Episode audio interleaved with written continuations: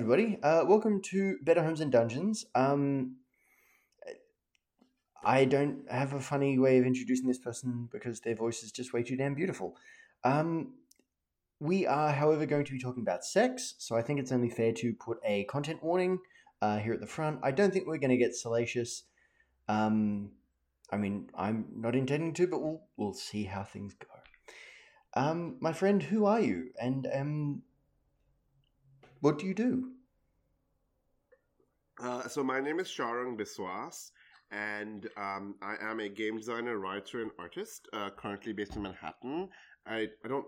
I've been thinking about like defining oneself based on one's work versus defining oneself based on one's like life interests and uh, for me they are very closely tied to each other so i guess i'm defining myself based on my work and life interests um, and um, yeah that's me uh, that's what i do i think Very cool.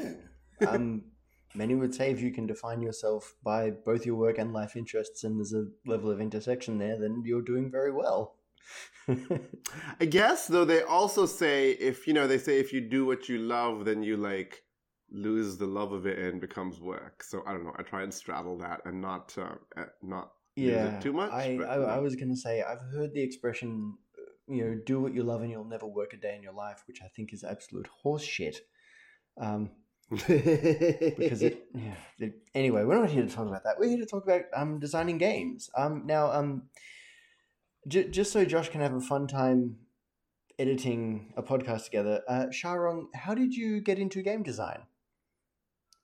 Uh, yeah, so um, I started doing game-like design from a very young age. So I'm a, I, I focus on you know um, analog role-playing games, and it's funny because in the third grade, on the way home from the bus, I would make up storytelling sort of games uh, with my friends. They were more, I mean, by game, they loose like there were no like game mechanics. I just asked them, "What'd you do next?" Okay, this happens. What'd you do next? This happens. So that I've been doing that for a long time, and then I, you know, I was into video games as a child. Uh, well, specifically computer games as a child. Um, then in undergrad, I started getting into the board game scene more, and I'm like, oh wow, there are a lot of interesting different kinds of board games. I took a class uh, on game design with Mary Flanagan. And you know, famous game designer, and I'm like, wait a minute, uh, people do this professionally and artistically. They don't just grow on trees. Um, and I did I I did like internships and, and I worked with her on projects and things while you know finishing my engineering degrees before finally deciding engineering wasn't for me. So I went to art school. I went to uh, Tisch School of the Arts at NYU. I went to the Interactive Telecommunications program and did a lot more interactive work. Did some more game design work. Um, and uh, decided, oh, um, you know, I want to be a freelance artist and game designer um, initially I was like, maybe I should try and look for, you know, game design jobs in AAA video game companies before realizing that the the life of a game designer in a AAA company is horrible and that the industry does not treat its employees very well. Uh, and so I said, nope, not doing that. And I also have recently been reading and learning and stuff all about like how, you know, uh, the nine to five life is not for everyone and doesn't have to be for everyone. And um, honestly, I feel that it's not a good way for humans to exist. So I've been resisting and rejecting attempts to like uh, have this like you know oh I must have a full time job in this thing and I must become specialized in this thing. So um, yeah, I do game design, I do game writing, I do interactive art, I teach, um, I do a lot of random things related to interactivity and play. If if you'll forgive me, if if life had a victory point system, it kind of sounds like you're winning right now.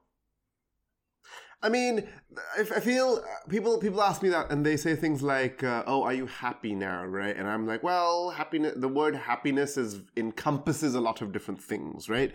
So when I was in corporate America, when I was in consulting, um, I was happy because I never had to worry about my rent. Right? I knew I was going to make rent. I knew that I could eat out fairly frequently without worrying about bills. I knew I could like, you know, hang out with my husband outside spending money and didn't have to worry about that. Now I have to be a lot more careful. Like, oh, if I go out for dinner, well, I can't go out for dinner now, but if I order dinner in, will I be able to make rent this month, right? So that's a different kind of happiness. So I'm artistically and intellectually fulfilled right now, uh, but I'm constantly worrying about, you know, income. So different kinds of happiness. I, I don't know. I, I think happiness is um I, I kind of subscribe to the uh, the Andrew WK uh, theory of life, um, which is that we kind of need to get past this I this idyllic idealization of life because that's not what Mhm. life is, and it's not actually what we really Mhm. want. So I don't know. yeah, true. Guess we'll get But I, but I, I would say I am doing well. Yes, I certainly try and recognize the privilege I have compared to many other people um, who, uh, especially during the pandemic, you know, have lost their all their sources of income. I have a lot of I, I live in Manhattan, right? I have a lot of friends who are waiters and actors, and they have lost both their jobs, right? I'm so Uh, sorry. Uh, so I have to, yeah, I have to recognize that I have privilege and that I have still have source of income coming in, and I can still work and things like that. Um, now, now the reason, uh, Sharang, I, I wanted to speak to you, um, I, I am going to tell a small story, and this happened very, very recently. Um, so I am a, I, I do a little bit of dungeon mastering for hire on the side. At the moment, I've only got one professional table. You know, please, people, if you want to hire me, go to Start Playing Games. Look me up. I'm right there. Um, but but I got contacted over the site uh, from someone who said, "Hey, um, I'd be wondering if you'd be interested in running a solo session, solo sessions with me, featuring um, ERP, and I will level with you." At first, I wanted, hmm, I wonder what ERP is. And then that wonderful lizard part of my brain said, Josh, you know exactly what ERP is. You you were 16 once. You can figure it out. Um, and and you know, I, I thought, look, that's that's not something I want to do. But I also thought, yeah, I want to have a conversation with this person. I want to I want to you know find out about.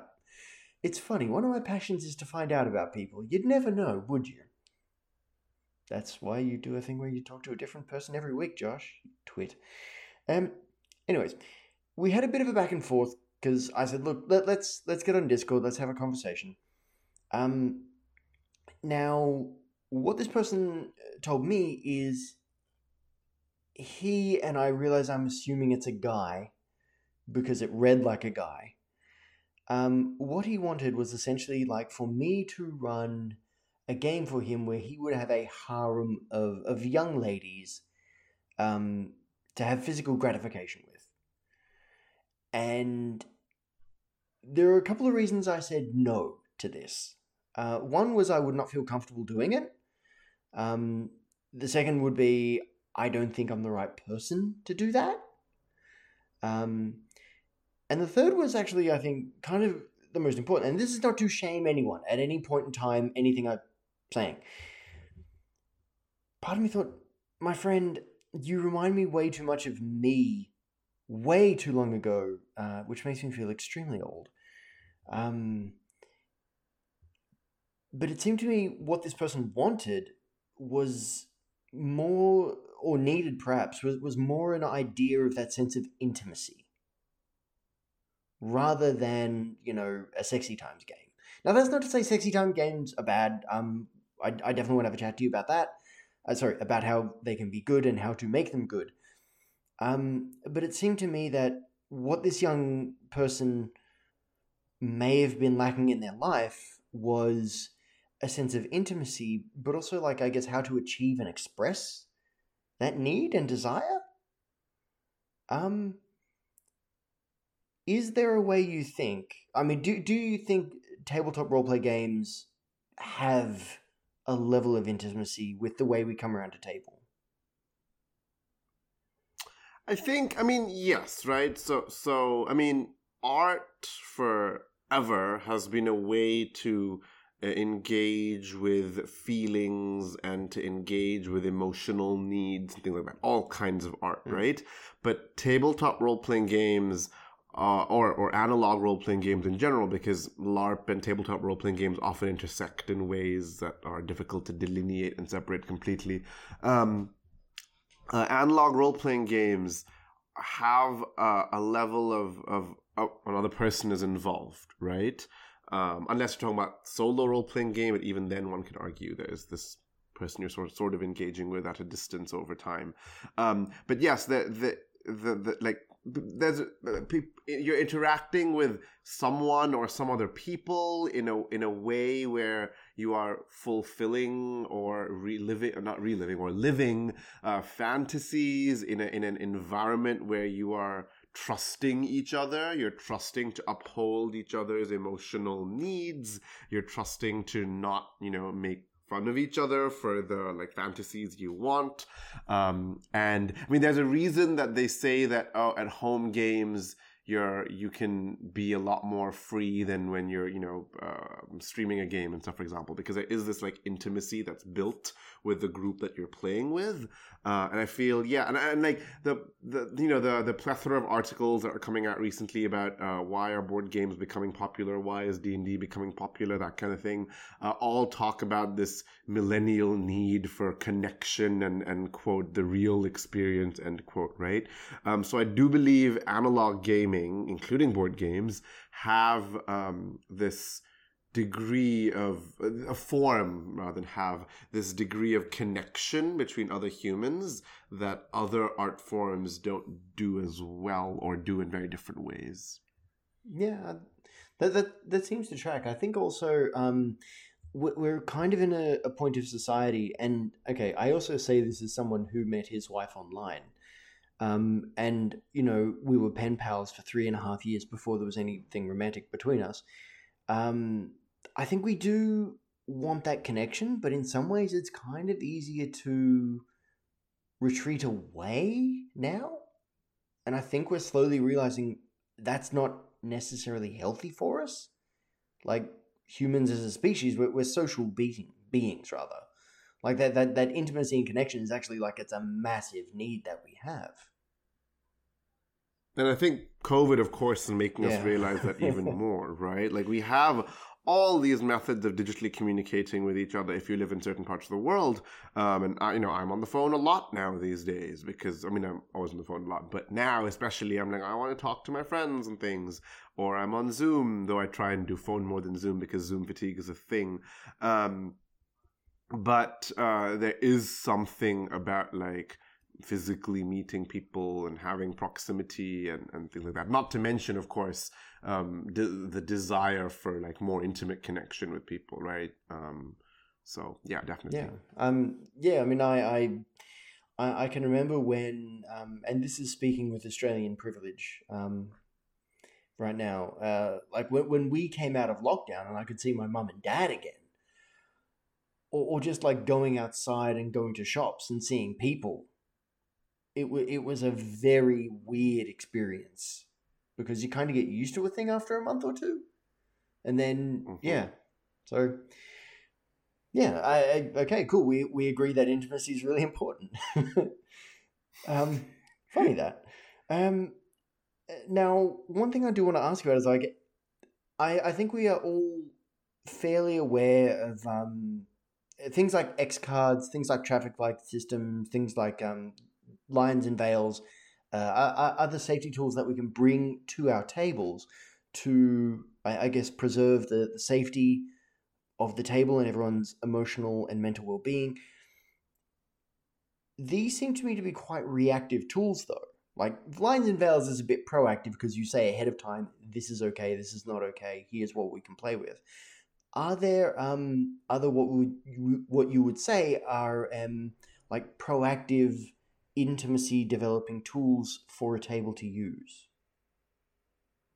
I mean, uh, one thing I do think about safety tools, and I also um, I've been thinking about this. Like, I don't really like the word safety tools because it tends to denote that something dangerous is going to happen.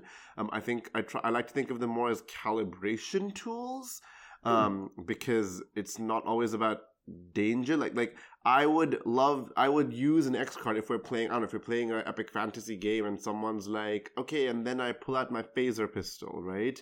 uh, which would kind of break the the way I'm envisioning the fiction. Like it's very appropriate to use next card there, right? Uh, it's not always about like I'm feeling unsafe, and I feel a lot of the reaction that comes from different parts of the game world come from th- this this idea that I like people are like I'm not dangerous. Why do people need to use safety tools against me, right? Um, and and uh, that's related to this idea that it uh, in my experience, it hasn't always been this reactionary way, right? If I say at the start of the game, we are using John Stavropoulos' X card, and this means this, and this is how you use it, I feel that that itself is proactive, and that people then realize that okay, this is a table where we have we can build some level of trust because the GM and other players are going to be okay with certain things and, and I can also push a little more because if people are not okay with something they will tell me right the fact that someone has brought up these tools these calibration tools means that uh, I can trust them to use them, right? Because there is it is a two way thing, right? You you the fact that I have in said that there's an X card means that I hope that you will trust me enough to use them and not just shrink back. Now, of course, there is some level of I still have to be careful and not just do anything that might feel be terrible. Uh, but if I'm telling you please use the X card, I cannot read your mind. I would like you to actually use the X card. This is important when I run games like Bluebeard's Bride, for example, right? Which is a game about horror, um, focusing on violence against women, right? I ran it last night for some undergraduates and some and some grad students, um, and I, I talk about the X card at the start, and I expect them to use it because the game goes into areas of sexual violence, for example right? So, in that sense, some of these calibration tools themselves act as proactive tools uh, because their presence signals something, right?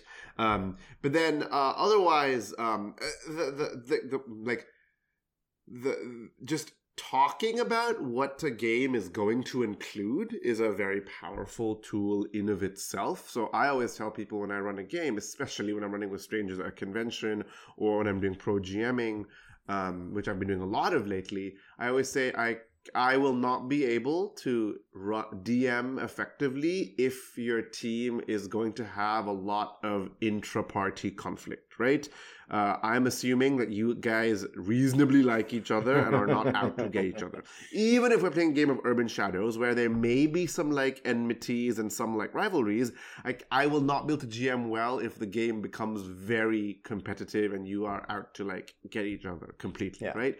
And saying that is is a is a way for people to understand. Okay, this is what I'm getting into, uh, and saying uh, things like I don't I don't always couch it in terms of lines and veils because sometimes you know if it's new play I don't want to throw more jargon at them, but just telling them this is a game where we expect this and and we are not going to have content that is about this um, because I don't like that. So, for example, uh, when I run um, urban fantasy games, I tell people I'm not going to engage with, and I don't want people to engage with ideas of omnipotent God dealing with fate and stuff, right? So, for example, I say that a lot. Um, and I don't say that's a line or a veil necessarily. I just say we're not dealing with that because that makes for boring play. Um, so I think just communicating at the start what people want is important. Uh, other things are like just telling the DM, "Hey, I'm I'm really excited to have uh, romance in this game. I want my dude to like find some like hot blacksmith to like date or something, right? Just just voicing what you want to see and what you would rather not see is uh, is just a really is a powerful tool um, to like get what you want because you know you do these experiences in order to hit some emotional or some like ludic desire or, or and the, uh, uh, just being upfront with so, that. sorry or in the case of this blacksmith to go at it hammer and tongs. Well, exactly right yeah.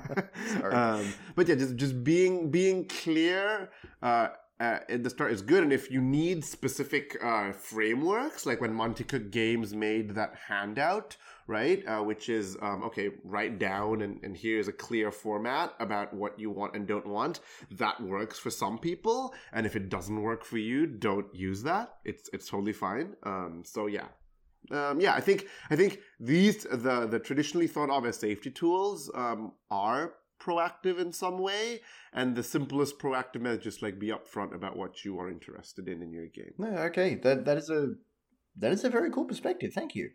Um, now, to, to kind of move more into the nitty gritty side of things, um, when you bring sex into a game, um, do you discuss, you know, ahead of time, like, okay, here's how salacious we're getting with details? Do you have mechanics um, with games that you run or design that I, guess I'm asking like, how do you do this? Because I I've like okay, we we had sex in one game that we played on our podcast once, and we we just alluded to it. We kind of faded to black. And the joke was at the time that we own that I did it to make the person running the game at the time uncomfortable. Don't worry, we we we were friends. We knew we were piss fighting about. Um, but it's it's never been something that we've really, I think, said, "Hey, this should be a regular part of our gameplay." Um, so, I th- so I think I'm just like throwing a whole bunch of things at you and then just saying how because I, I I'm I'm so much of a twit I, I can't even really think of the right questions and I'm really hoping you forgive me. so so it's interesting because um, it's interesting that you asked the question should this be a regular part of the game uh, and because we rarely ask that about stabbing someone right when we're playing games like Dungeons and Dragons, we don't ask, should stabbing someone be a regular part of our game, right? We just assume it will be a regular part of our game, right? We're playing a fantasy role playing game, we have a sword, stabby stabby will happen, right? Uh, we don't even have to ask, oh, can we only make sure we're stabbing monsters and not humans, right? We don't ask that. Um, but we have to ask, oh, should we have romance and sex in our game? Which is telling about our culture in some way, right? not entirely sure what it tells, but it is telling about something. I, I would even potentially ask. I mean, uh, but part of me would argue that it, it, I think it says a lot about the way Dungeons and Dragons was designed and where it kind of came mm-hmm. from. Like it came apparently from a game called Chainmail or something, which was really just a mm-hmm, combat mm-hmm. simulator. Yeah. Right. And so that's another thing. So so game systems um, afford certain kinds of play and certain kinds of stories, right? So it might actually feel unnatural for for people to to to do uh, certain things in the game that it's not designed to do. Like if I'm playing a Nordic LARP, uh, and suddenly I'm like, okay, now let's do really choreographed, careful combat where we're gonna track who hits who. Then people will be like, uh, they'll be thrown out of a loop when I do that, right? Mm. So yes, game systems themselves afford certain uh, certain kinds of play. Now that doesn't mean you cannot bring in other things, but it uh, because you know you can absolutely if you really want to you can have um, you can have fighting in the Nordic LARP uh, and, and and choreograph it well, um, or you can be like okay we're gonna have um, we're gonna have uh, a lot of the sex in this game of Shadowrun or in this game of D and D or in this game of um, you know another crunchy system, Thirteenth Age or something, right? Yeah. Um, now, um, the the reason I I, I, don't. So when you say we, we kind of alluded to it, we kind of were shadowy. That would be my impulse when I'm running games with strangers, right? Because there is in our culture um, around the world, there is this idea of you don't just talk about sex explicitly and openly with strangers, right? Um, I try and resist that sometimes because I do feel that our um, our uh, habit of keeping mum about about sex prevents us from having meaningful and important conversations, uh, which would value everyone, including, you know, uh, I think having meaningful and open conversation about sex would help destigmatize talking about sexual assault and would also reduce sexual assault. Um, but there is this general idea that we mustn't talk about this, and so I err on the side of caution a bit more when running games because this can be uh, sensitive for people, especially in games which are uh, a sort of embodied experience, or at least where, an experience where you are putting yourself uh, in the in the center and you are imagining, in some level, even if your self is a fantasy self, it is in some level a self that that is doing all this, yeah. right? And sexuality intersecting with the self can be uh, tricky. Yeah, and so I, I think also part of me like this. I think we've also got like that part of our shame, where part of us is like, I really don't want my friends slash you know family members that I may play Dungeons and Dragons with knowing how I get down. Right, which again is a sort of a. It, I mean, at some level it's understandable, but at some level it's it's cultural and, and a little bit sad that we can't be a little more open, right? Like literally yesterday, I was talking to my sister who is older than me about menstruation, right? And she was like, I hope this isn't TMI. And I'm like, I don't think it's TMI. Like, why would it be TMI, right? Mm. And it's because this idea that, oh, you mustn't talk to your brother about menstruation. I'm like, well, why is that a thing, right? That That's that why, I mean, we're, we're very close. We've known each other for 30 years.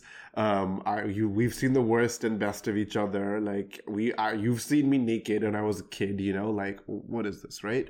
Um, so there is this like this shame which i think which i think is a shame that there is this shame haha um but uh, yeah but but knowing all that uh, doesn't mean that I have the just because I want to resist against it doesn't mean I have the right to completely throw all the norms out the window because that would just make people uncomfortable and wouldn't help anything, right? Yeah. There are certain levels of discomfort that are productive and fruitful and that allow people to grow, and there are certain levels of discomfort that would just make people shut down, yeah. So when I'm running games, I like to inject, for strangers even, I like to inject some degree of like, oh, someone's flirting with your character, and it might not be the gender that you are used to flirting with you for example, or like may, like someone talks about sex and things like that, but I don't want to go full on completely. So I I understand your impulse for like veiling it and things like that. That is what my norm is. Even if people I'm friends with, if I don't know them very well, but um in order if you want to do games where uh, if you want to in, be a lot more explicit i would recommend using games that have those built into the framework itself like you said. Just like it is um, like you know not all of us have the ability to fluently and quickly spout stream of conscious descriptions that are well done right? It is not easy to just describe a complicated and interesting battle scene which is why we use frameworks of combat simulation in the first place, right? We, we want to play battles, but we it's not easy to just be like, and then you swing your sword and this happened, then you miss, and blah, blah, blah, right? That's why we use dice and, and game mechanics to do that. So similarly, uh, if you want to engage in play about sex and sexuality, it might help to use games that have mechanics, that have frameworks that help you tell those stories, right? Mm. Um, I'm going to give two examples. I mean, an example that I'm involved with, an example I'm not involved with, right? So, an example I'm not involved with is a game called My Girl Sparrow by T.K. Peterson. I talk about this a lot at various lectures I've given.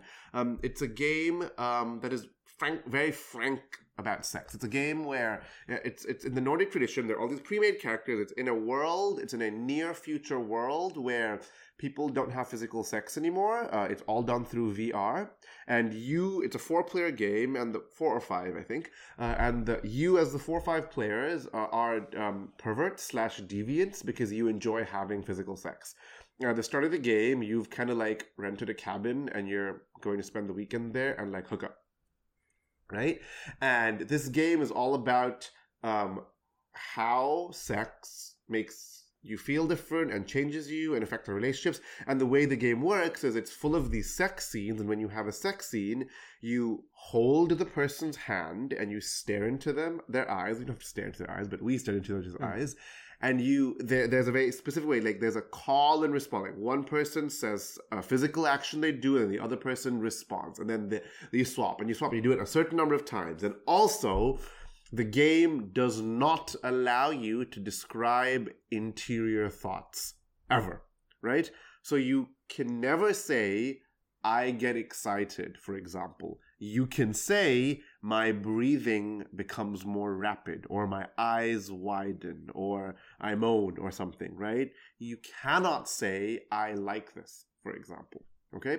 And so this mechanic forces you to structure your sex in a certain way. It forces you to think about it in a certain way, and it makes for really interesting sex scenes. And part of part of Peterson's goal is to talk about this idea that we have a lot of words to describe emotions. Right? We have an entire industry. The music industry is all about love, hmm. right? For the most part, um, but we don't have as many words, or we don't. We have much more, many more taboos about describing physical acts of sex. So, so this is a game that has a very specific structure and allows you to talk about sex and describe it in a specific way. Uh, so that is uh, that is one I, example. I, I can see, Um, and- if, if you'll forgive me for interrupting, I, I can see Mhm. that the the game sounds very cool, and, and part of me's like, I, yeah, I, I don't know how comfortable I would feel playing that game, Mhm. but I, yeah, I mean, and and look, I, I you know, I am a per, I, I am a person of faith, um, and and for me, like all that energy is you know something I would take from. So this could be a game like potentially, actually, this would be a, a, fun game for couples to play, because there could be some really wonderful conversations around you know the understanding of each other. And, and, and that and Yeah, that wonderful I believe intimacy. so. So, So- actually, I'm I'm, I'm going to Yeah. recant what I said at the start. Like, yeah, I mean, look, potential. I mean, I think that's interesting because there are many people who would not like to play these kinds of games with their intimate partners, right? But you're already Um, intimate because- with them. Like, But the the thing is that a lot of these games explore um, dynamics that arise out of sex that may not be healthy or positive necessarily. that, that's right? fair. So uh, the characters in My Girl Sparrow are not are flawed characters, right?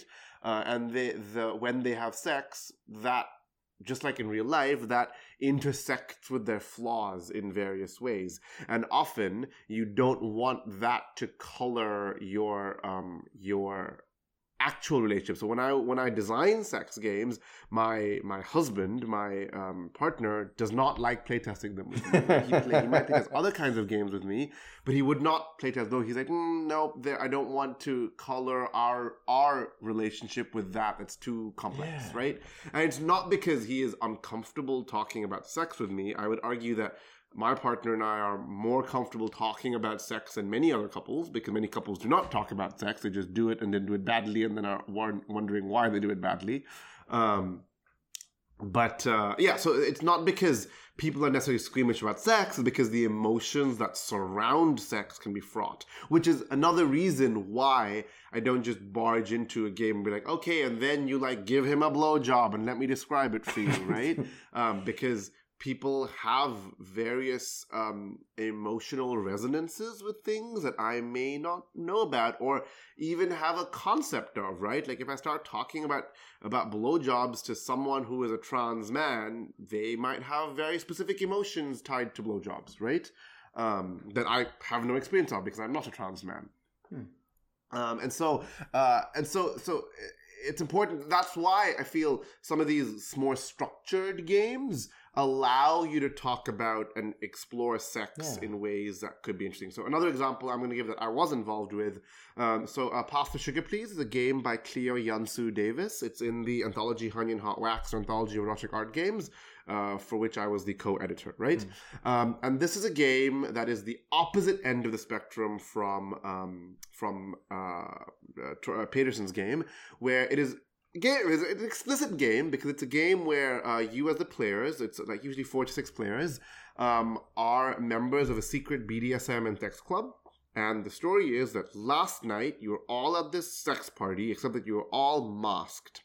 So you were all hooking up but you don't know exactly who you're hooking up with. And today you are at a tea party that a friend is hosting as a birthday party and you think you recognize the one person you really hooked up with, but you're not entirely sure, but you don't know that the others here were also at the party, and so you don't want to scandalize the others, so you want to confirm that you were with this person, but you only do so by describing the tea and the food in front of you, right?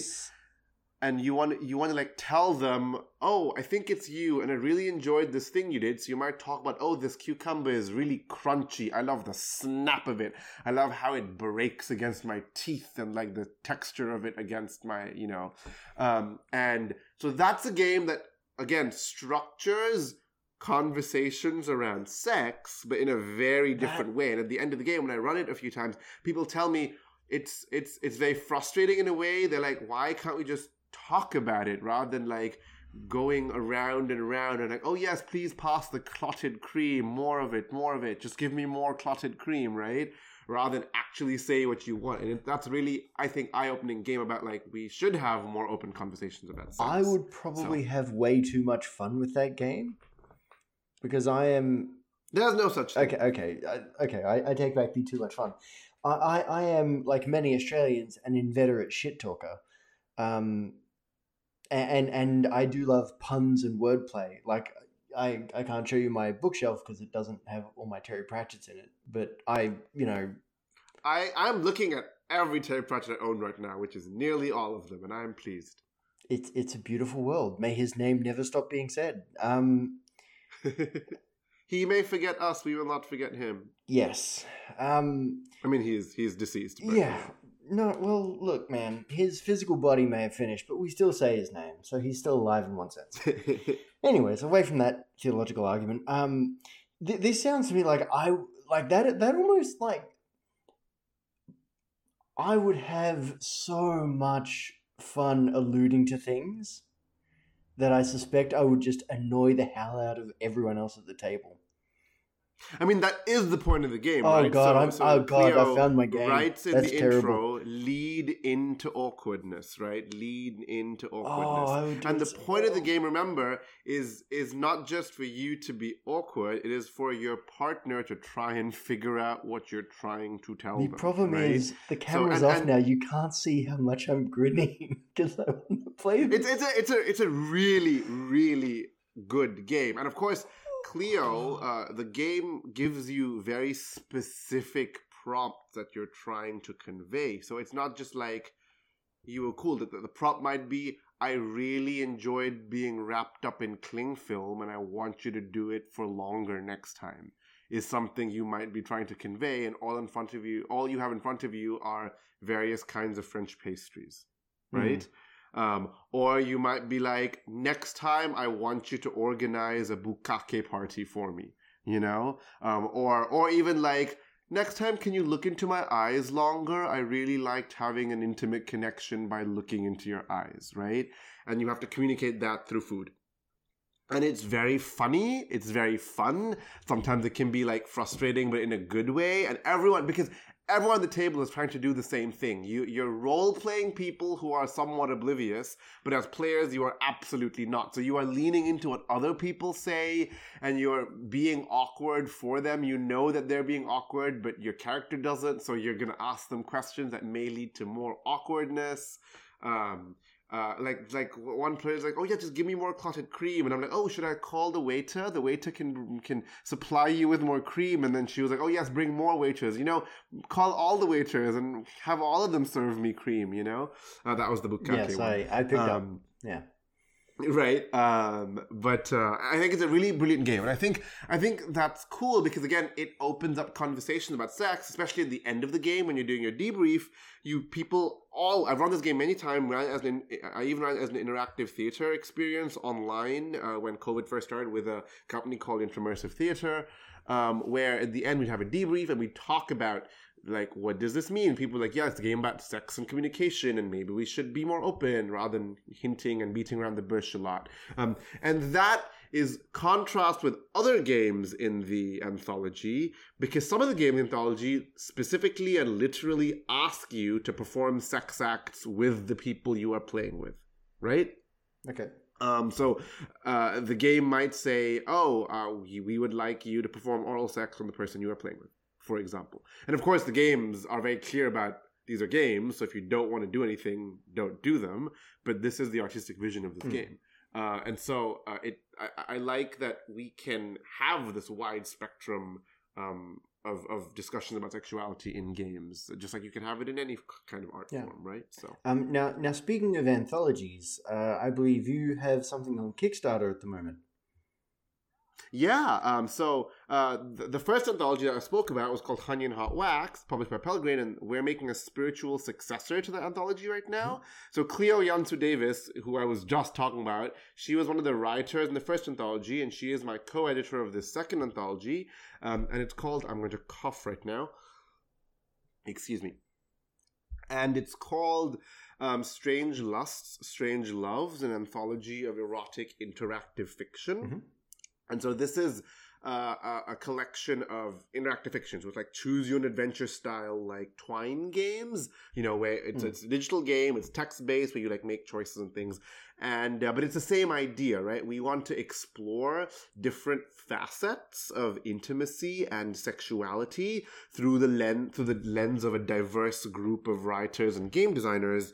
Um, and by diverse, we we really mean diverse. Like we have we have games that talk about like romance and and like you college kids finding love. We have a game about um, harnessing orgasms on the internet so you can summon a demon girlfriend.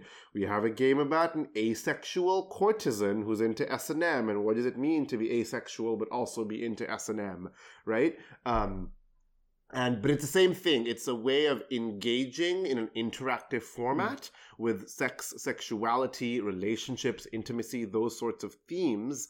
Um, a- from various different perspectives and to explore the, the human experience of romance and sex. Uh, just uh, while the first one is an analog game medium, the second one is a digital game medium. So, strange lusts, strange loves. I, I was gonna say uh, that one that involves um, the internet and whatnot. Uh, I I realize if that was the thing that could happen, we'd be up to our necks in like all kinds of things because teenage boys can't be trusted with the internet. I mean, people forget that we as humans are obsessed with sex and sexuality. I wrote an essay on Eurogamer um, about why in science fiction do we not think about sex more?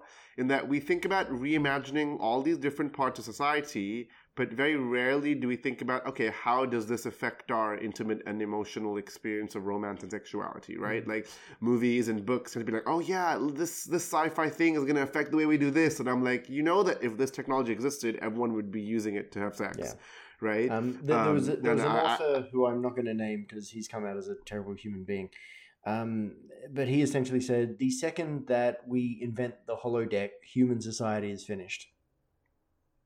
That's it. Which is, you We're know, done. in a way, like a, a sad, a sad sort of thing, right? Because that that posits this that that sort of posits the idea of engaging in playful acts of sex as a negative, right? Like there's so much stigma around watching pornography, and yes, there are lots of concerns about the ethics and, and who is depicted and how are they treated and things, The- right? The industry is itself is thing one I look at and I think, uh, you guys aren't very nice or good.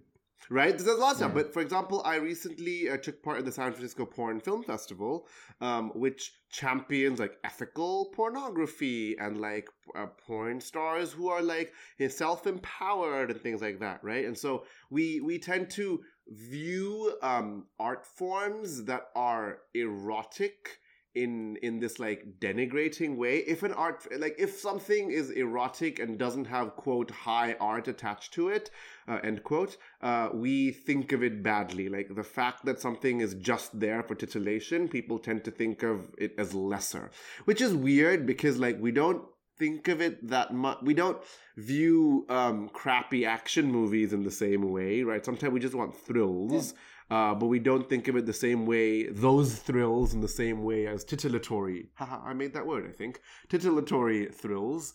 Uh, and I think that's bad. So, so think things like, say things like the, the, the when the technology comes, like, you know, Aha. uh, oh, we're only, we're only going to have sex and only going to engage with that. That's, you know, I feel a bit sex negative. I mean, I'm sure people are going to use it for that, but why not, right? I mean, these things are a healthy way of expressing and exploring and learning about sex and sexuality. And by healthy, I mean if done healthily, if done well, if you know not taken to extremes. Um, but um, yeah, I think it's it's positive. Yeah. There, there's the also end. a um a series on um Netflix. Uh, it's a Russian series, and Josh is going to show off that he speaks a little. I think it's called uh, Vachim. Uh, sorry, uh, Vachem Vachera Ludi, which means better than Mm-hmm. people. And in it, it's like Mhm. you know there there are you know essentially robots you can get, and some of them are used for sex. And there's this scene where these two teenage boys have got to like hide out somewhere, and so one of them takes his friend to like his dad's like apartment or whatever, where he keeps a sex bot essentially. Mhm. And it is this tiny little moment, but it's so telling because this kid's friend, you know, smacks her on the bum and says words that I will not say because I don't like some words because yeah. Um and it was just one of those things that's like that's not healthy. Like it, it was an unhealthy portrayal and misunderstanding of like that, you know, intimacy and, and what and how wonderful sex between two or more whatever consenting people, adults rather, is and can be. It, it just seemed to like it was just this tiny little moment, but it just got in my head and said, yeah, technology is not necessarily the thing that's going to fix us. We kind of need to fix ourselves and then make mm-hmm, mm-hmm. use of technology in good ways. Yeah, and again, I think speculative fiction rarely rarely considers the questions of how technology will affect us in the realm of sex, right? So I'm thinking of um, what's the show? The HBO cowboy robot Westworld. cowboys show, um, Westworld, yeah. right? In Westworld, people are constantly having sex with the robots, but we don't actually dwell on that and how it affects people more than like, oh, we will rape robots a lot, right? Um, we don't explore nuances of what it means to be attached. Like the movie Her, for example, um, explores what does it mean to be emotionally attached to something that wasn't human, but then doesn't tries to like kind of go into a realm of what does it mean to have sex, and kind of shies away from that yeah. a bit. The, the series um, does. But, I, I haven't watched all of it yet, but it does kind of lean in that way of saying like there there are even people in this show's universe that use these robots as like almost like it's practice for getting to know another person. And part of me thinks it's, and this is maybe the worst metaphor I can come up with, and maybe my understanding's terrible. Um, but it's it's kind of like learning to ride a bike. You put the training wheels on, like learning how to relate to another human being and be intimate with another human being you do you you practice that in like a positive feedback zone so you can slowly learn to yeah and, I, and I yeah. think i think that's really legitimate because like we i mean other technologies can be used that way right like um i have a an acquaintance who told me that they're there in they were from a very religious family that that thought of um, sex as a bad thing, right? Their dancing. their brand of religion. What was that? Uh, sex might lead to dancing. I do not oh, know that okay, expression. Okay, sorry. Um, it's an expression usually used for like extremely religious, like Calvinists or Catholics or something. And it's like they're so religious, you know, they're against sex because it might lead to dancing. Whereas the usual expression is they're against dancing because it might lead to sex. So it's yeah, oh, yeah. okay. Well, yeah, exactly, right? Like, like I don't, I don't want to say that religion is inherently sex negative because we know from history that it is not. But their brand of religion was very sex negative, mm. right? And this friend's, um, this friend's introduction to sexuality was through technology. It was through online erotica and online erotic forums, right? And that becomes a way, like you said, of practice of a sort, right? That becomes a way to explore what your feelings are about sex sexuality, how you communicate with people about sex and sexuality. Um, and so I think it's very legitimate to be able to use technology in this like practice sort of way without fear of of um, having actual people like judge you, right? And honestly, role play for some people have been used in in, in those ways. I know people who uh, played in LARPs, uh, tried playing different genders, and then eight months down the line, they're going they they start going through hormone replacement therapy, right, and transitioning gender chemically, right? Um, because these sorts of spaces uh, allow us to explore, allow us to try new things. Um, uh, uh, what's it called? Um, uh, Jessica Hammer writes in uh, one of her essays that I've read of this quote psychosocial moratorium end quote that role-playing games offer us where real world consequences are suspended right we know about you know the concept of the magic circle is famous in game design uh, we games offer us a, a, space sometimes to try things that we would not in our lives because of social pressures and sometimes we come out of the game being like huh maybe i would like to continue this regardless of the social pressure um, even if it's not to do with sex, even if it's like I want to be a more confident person and speak up more because I managed to do that in this game, why can I not do that in real life, right? Even in more, uh, let's say, innocuous um, ways. Yeah. So no, I, I, I get what you mean. Um, yeah, I mean that's that that is definitely something I've noticed like from my involvement in in tabletop roleplay gaming for the last few years. Um, it, it's done a lot for me as far as like learning how to like socially connect with people. Um, and, and you know, I'm I'm I'm you know less than a year away from being forty now, and so for for for me, it's like you know learning how to make a good friend was really really difficult because at, at that age it is really difficult because you can't just go up to someone and say, "Would you be my friend?" Um, Which is a shame, right? It's a shame that society doesn't allow for that at that age. I think that's why it's so good. We actually have like, I mean, all, all of the games of D and D I play uh, are all played online. Um, I I haven't played a game of in person D and D for a very. Oh, actually, sorry, I tell a lie. I've done it once in the last few years, um, and that is because the two other people were my son and my and my nephew, who was living with us as a student exchange person at at, at the time. Um, but aside from that, yeah, all my games are online, and, and because it's it's easier for me to you know push call on Skype. Case in point, um, rather than go and spend like you know forty minutes getting somewhere, and and I mean, uh, you getting here would take three days, but so I completely forgive you for using Skype to speak to me.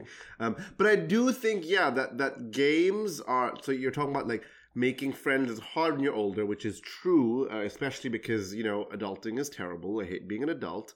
Um, in some senses, um, but also um, games do like to loop back to what we're talking about initially, games do offer this space of intimacy. They do offer this way of engaging with people at different levels and do strengthen um, friendships in certain ways. That's why, again, board game nights are taking off again and, and role playing game nights are taking off again. People enjoy this. People find that it's a great way to hang out, to spend time, uh, to learn about your friends and your, your family and things like that. Yeah. No, I think it's yeah, I mean it's it's it's it is really really good stuff, and um, I, I think being able to bring sex in is, I, I think there's definitely a scope for it, and and and I do thank you very very much for educating me because I th- this was kind of thrown together at the last minute, um, in some ways. Like you and I got introduced by a mutual um, acquaintance, friend, Connection. person. Yeah. Um, I'm not sure if they want their name. Yeah, well, yeah, we know who it is. Um, but yeah, I mean, for me, it was like a weird twist of fate that someone said to me, "Hey, would you be willing to play a game like this?" And I thought, Mhm. no. Um, I still don't know if I'd be willing to do that with a stranger. Um, but I Mhm. think I'd, I'd, I think I'd have a better understanding of everything now. Yeah, and I think the takeaway that I would love our listeners to get is that it is absolutely okay to not want to do that. If someone comes up to you and says, I would like to role play hot and heavy explicit sex scenes with you, it is absolutely okay to be like, mm, that's not something I would like to do. Um, but it's not okay to be like, no one should do this. Yeah. Right? Uh, I think I think it's absolutely fine and good to know your limits and be like, uh, I'd rather not do this, or even be like, hmm, I might do this, but with someone I know, or mm, I might do this, but with certain constraints. Um, but it is good to know that other people might be down for it, might be willing to do it, might get a lot out of it that's healthy for them, that's valuable for them, and and just because it's not one person's cup of tea doesn't mean it's not another person's bread and butter. Or clotted cream.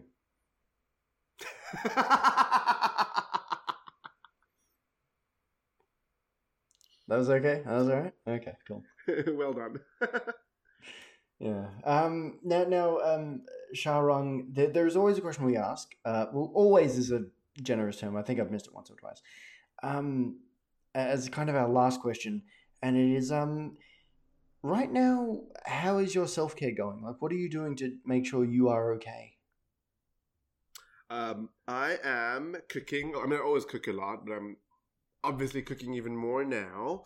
Um, I'm trying out new recipes all the time. My sister's been here, so while she's visiting, I'm not trying new recipes. She's cooking a lot of Indian food that I haven't made in a while and can't make as well. Um, I am spending a lot of time talking on the phone with friends. I am lucky to have friends in different time zones, so sometimes it can be very late and need to talk to someone, and luckily I call some West Coast friends. It's very nice to be able to do that. Uh, I have been playing role playing games a lot online. I prefer, unlike uh, unlike you, I do prefer playing role playing games in person with people. Um, but obviously we can't do that, so I've been doing that online a lot. And I've also been, uh, I'm a I, I have waves of playing video games. Like sometimes I play them intensely and then I take a big break from them and then play them intensely again.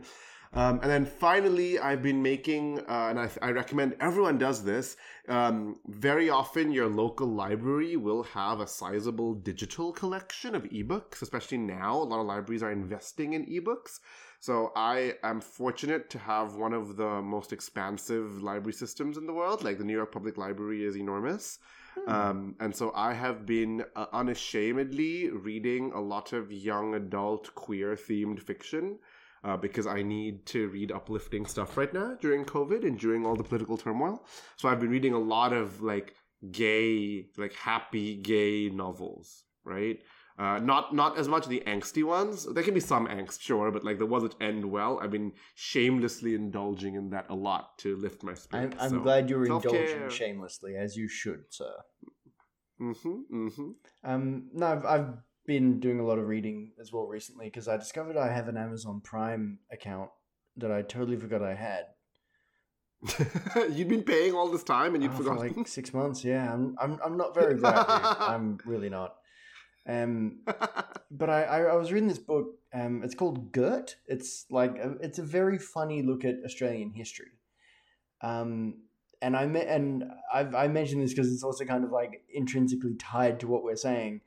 Uh, but but the author um, was talking about like some British expedition that took them to a country where like people were greeted by like you know like the sorry their, their greeting of new people involved masturbation and he has a footnote saying i guess they came in peace um, i was so annoyed when i read that because i was on a bus and i burst out laughing and was so annoying Damn you, David Hunt. Um, but but anyway, uh, we we've been I think silly long enough, and it, it's it's hit like almost ten past one a.m. here in Australia time, so my brain's starting to go in a weird direction, my friend. Um, now now Sharang, people should definitely go check out that Kickstarter that you mentioned. Um, what was it called again? Uh, so the Kickstarter is called Strange Lusts, Strange Loves, and it's going to be on until I'm taking a check just to make sure I don't get this wrong. It's going to be on until the end of this month, and the precise date is the 26th of November at 12:01 p.m. EST. Um, so do check it out, and do check out the the spiritual mm, uh, predecessor of it, which is Honey and Hot Wax. Uh, and that you can get through Pelgrane Press. You can get that on drive DriveThruRPG. Um, yes. Cool. And can people find you on any social media? Yeah, so I'm actually um, very active on Twitter. Uh, my Twitter handle is my full name at Sharang Biswas. Uh, that should link to my website, uh, from which you can get to my itch.io page, where I have a number of uh, award winning. Uh, and um, my itch, just for people, is Astrolingus, think star tongued. Um, uh, but yeah, my Twitter is my main um, way of communicating with people who are not my close friends, and sometimes even them. So Sharang Biswas on Twitter. Can I ask two things? A, how do you spell uh, yes, that's for, S for, for sugar, H A R A, N for North, G, and Biswas is B for boy, I, S for sugar, W A, S for sugar. Okay, and, and these games on itch uh, are any of them explicit um, in nature? One of them is called Several Miles from Heaven. It is about teenage demigods um, taking their clothes off in front of each other, playing Seven Minutes in Heaven. Um, and that is a game where you physically take your clothes off in front of another player. Though you don't have to get naked. The game never tells you to get naked. It just tells you to take clothes off, so you could be wearing as many layers as you like. Um, and some of them are like are have romance themes.